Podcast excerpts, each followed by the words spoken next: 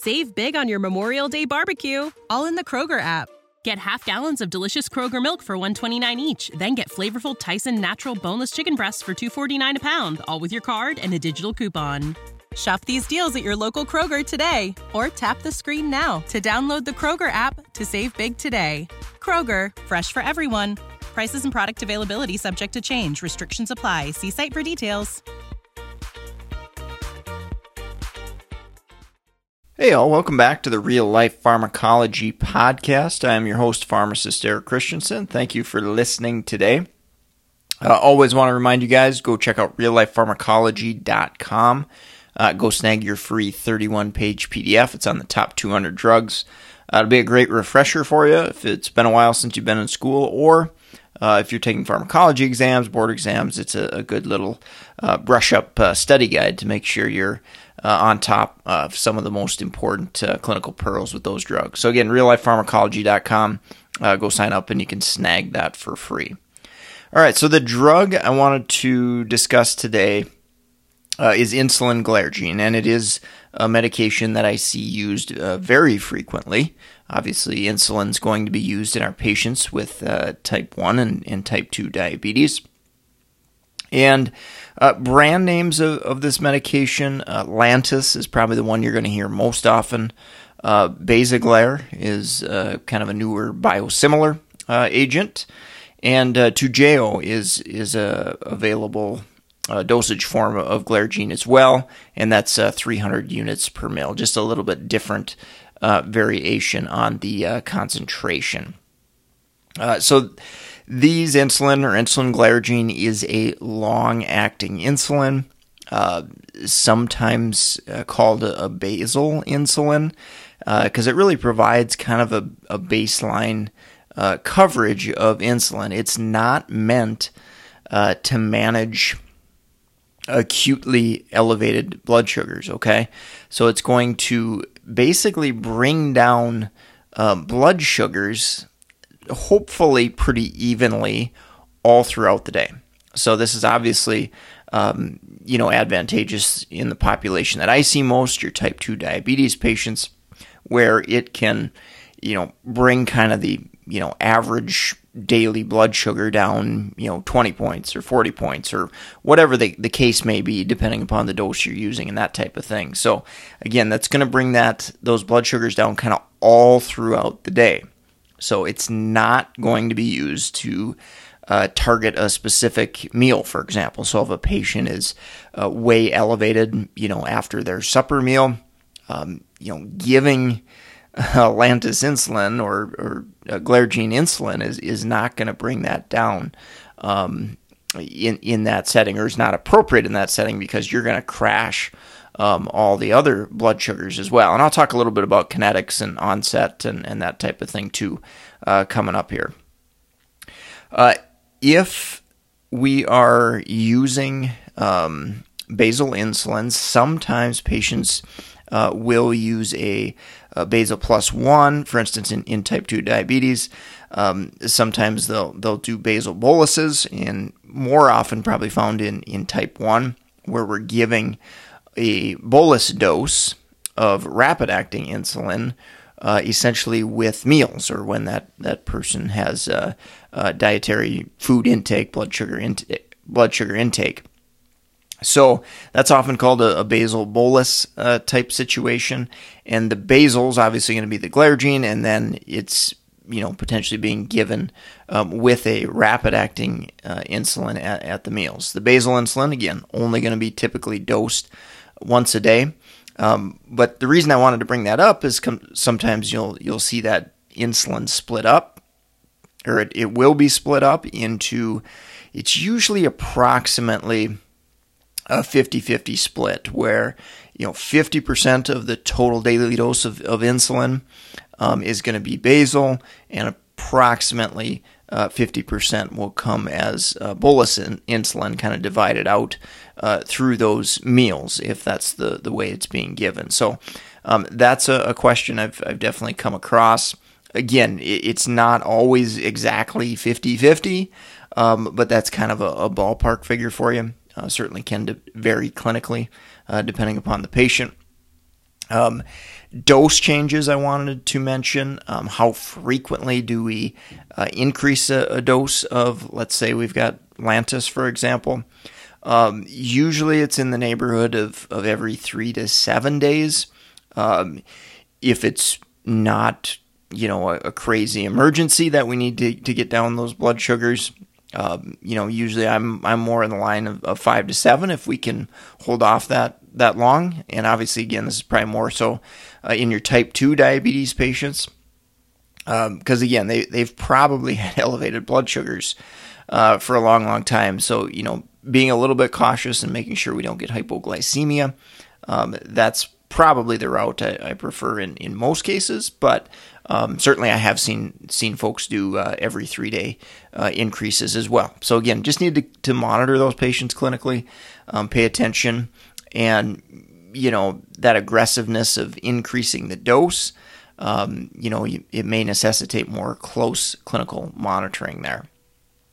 Uh, it is important not to, at least appropriate, not to do um, daily increases. Okay, so you know, patients monitoring blood sugars, they're still high, they're still high. Um, going up on that dose on a daily basis, uh, you do have the kind of potential to slam them or overload them um, with uh, insulin, and, and, that could accumulate uh, if we aggressively uh, increase that that dose a little bit too quickly. And then again, we're, we're going to raise that risk for hypoglycemia, uh, which nobody uh, nobody likes for sure. Uh, starting dose, it's a question I, have been asked before, certainly, so I wanted to mention that. Um, usually in, in type 2, um, I'll, I'll, refer to the, the patient population I see most often.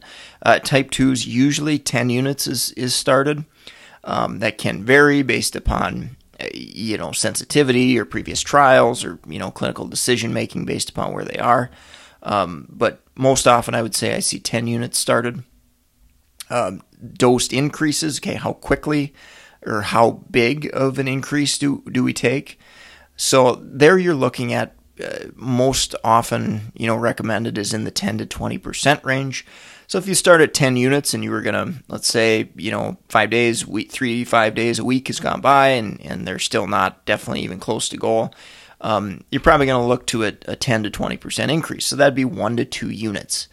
Now, as we get patients with higher and higher doses, you know, 30 to 40 units, you know, you might increase it to, you know, maybe we do two or three unit increases. So again, kind of going to depend a little bit um, on you know clinical judgment and have they had hypoglycemia in the past and those type of things. Um, but a, a, good kind of you know reference ballpark to kind of start with and think about is the 10 to 20 percent increases if those blood sugars aren't at goal, and obviously if we don't have uh, much for hypoglycemia risk. Uh, side effect management, so hypoglycemia, I've been mentioning that. Uh, the other issue, you know, with with insulin kind of on a longer term basis is weight gain. Um, so that is a, a, potential big problem, uh, particularly in, in patients with type 2 diabetes. They're generally uh, overweight already. So adding insulin um, can certainly increase uh, that risk of weight going up as well.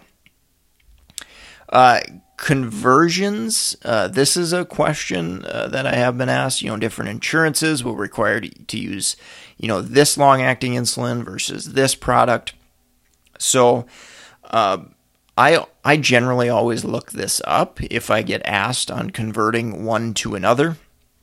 Uh, with that said uh, the majority of uh, of you know, or the the ballpark, I should say, when when we're converting is usually 80 to a one to one conversion, 80% to a one to one conversion. So that kind of gives you a little bit of a ballpark. But again, I would uh, encourage you to figure out which individual products we're going to be switching to, whether that's you know Levemir to Lantus or you know Toujeo to to Lantus or whatever the case may be.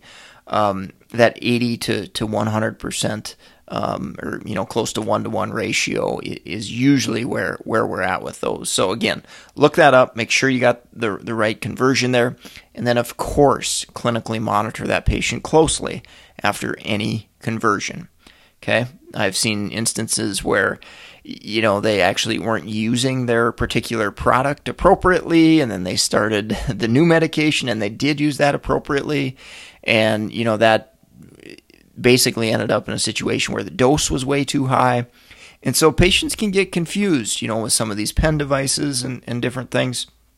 Um, so, really, really uh, pay attention in any transition uh, and ensure the patient is well educated uh, not only to know what to do and, and how to use it, uh, but also when to report things that, that are off or wrong and that type of thing so we can uh, help make a quick intervention before they get hospitalized or something bad happens.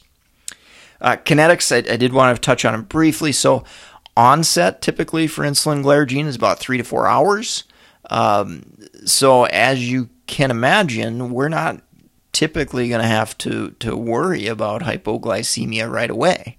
You know, obviously, unless they were, you know, basically hypoglycemic to begin with, um, it's going to take a little while for that, you know, insulin to, to be absorbed and to uh, start uh, having its effects over time. Uh, duration of action is obviously going to be around a day. Um, it's it's usually dosed once a day. I have seen uh, situations you know, in attempts to try to stabilize absorption, that type of thing, um, where glargine has been given twice a day, particularly with, um, you know, Basaglar or Lantus there. Um, again, that's uh, pretty, not a real common situation, but um, it is something I've seen tried by, by various clinicians there. How much evidence is there is to support that, um, you know, maybe a little bit questionable, but um, with that said, duration of action is approximately 24 hours. So typically we're, we're going to be able to get away with once dosing. And, you know, that's how it was, you know, studied most often as well there. So another thing I wanted to mention was medication errors. This is something I review um, in long-term care settings, assisted living settings.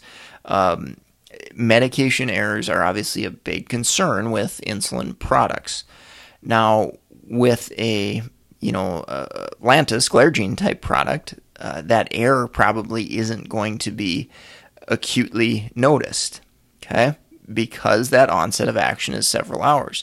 Compare that to, let's say, you give a, a rapid acting insulin like Humalog, and you give that, and a an error is made with administration in that.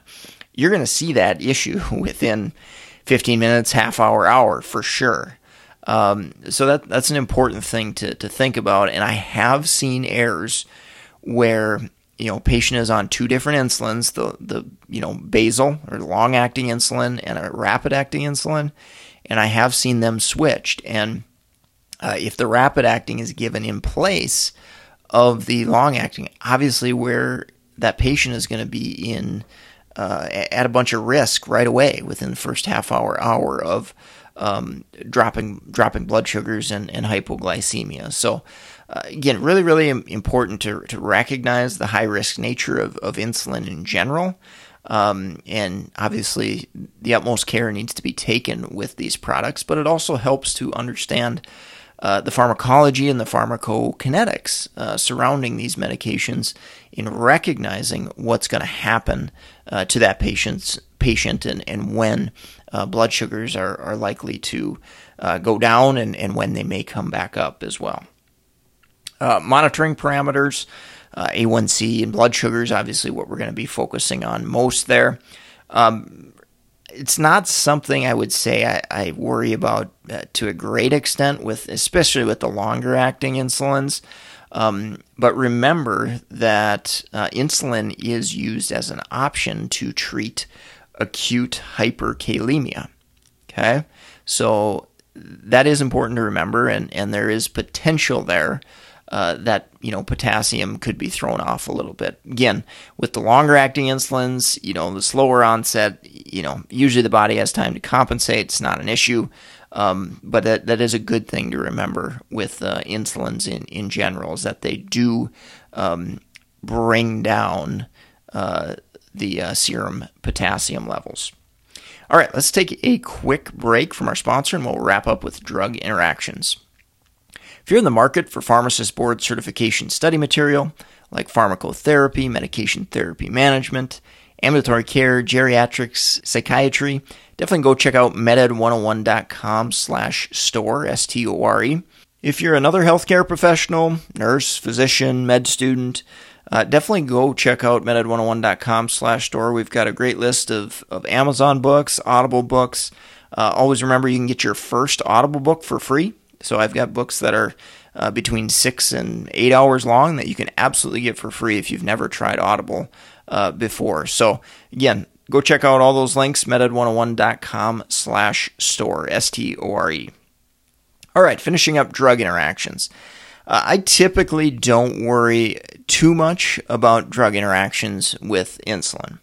Um, reason being is you're likely going to be monitoring these patients when you make insulin changes. So, um, the the one exception is when we maybe add a new medication onto insulin that either might potentiate the effects of, of lowering blood sugar or potentially mask the symptoms of something like hypoglycemia.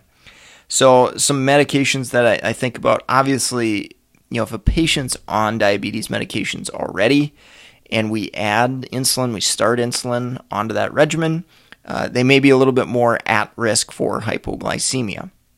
So, any patient taking diabetes medications and we start insulin, uh, we, we've got to be really uh, cognizant of the fact that you know, hypoglycemia uh, could certainly happen here. So your metformins, your uh, SGLT2 inhibitors, GLP1s, uh, pioglitazone, all those drugs uh, may potentiate that risk for hypoglycemia when used in combination. Now, in practice, they are used in combination. Uh, Lantus, for example, I see it all the time with metformin. So they are used together, but it's important to, to recognize when we make changes in those um, they could kind of potentiate each other's effects a little bit there. Um, quinolone antibiotics are, are a drug that I have seen kind of throw off or, or alter blood sugars at times, uh, masking hypoglycemia, beta blockers, and that risk. Um, thiazide diuretics are thrown out there occasionally um, in the fact that they might potentially raise blood sugars. Um, I don't think they're that significant, clinically significant uh, in most situations, and at the doses that we're, we're often using with thiazides there. Uh, corticosteroids, yes, absolutely can raise blood sugars and uh, really oppose the effects of what we're trying to do with insulin in, in lowering the blood sugars. Uh, antipsychotics, transplant drugs uh, like cyclosporin and tacrolimus, um, and stimulants are another example of drugs that may kind of raise blood sugars and kind of counteract the, the benefits of, of insulin there. So I think that's going to wrap up the podcast for today. Thank you so much for listening. Uh, if you enjoyed the show, found a, a, nugget or two that you liked, leave us a rating review on iTunes or wherever you're listening. Uh, greatly appreciative to those of you who have done that. Uh, if you want to support this podcast, definitely go to meded101.com slash store and uh, you can check out our whole list of uh, Amazon books, resources uh, for board certification, and, and all that good stuff. So, again, I'm going to sign off for today. Thank you so much for listening, and take care. Have a great rest of your day. Save big on your Memorial Day barbecue, all in the Kroger app. Get half gallons of delicious Kroger milk for 129 each, then get flavorful Tyson natural boneless chicken breasts for 249 a pound, all with your card and a digital coupon. Shop these deals at your local Kroger today or tap the screen now to download the Kroger app to save big today. Kroger, fresh for everyone. Prices and product availability subject to change. Restrictions apply. See site for details.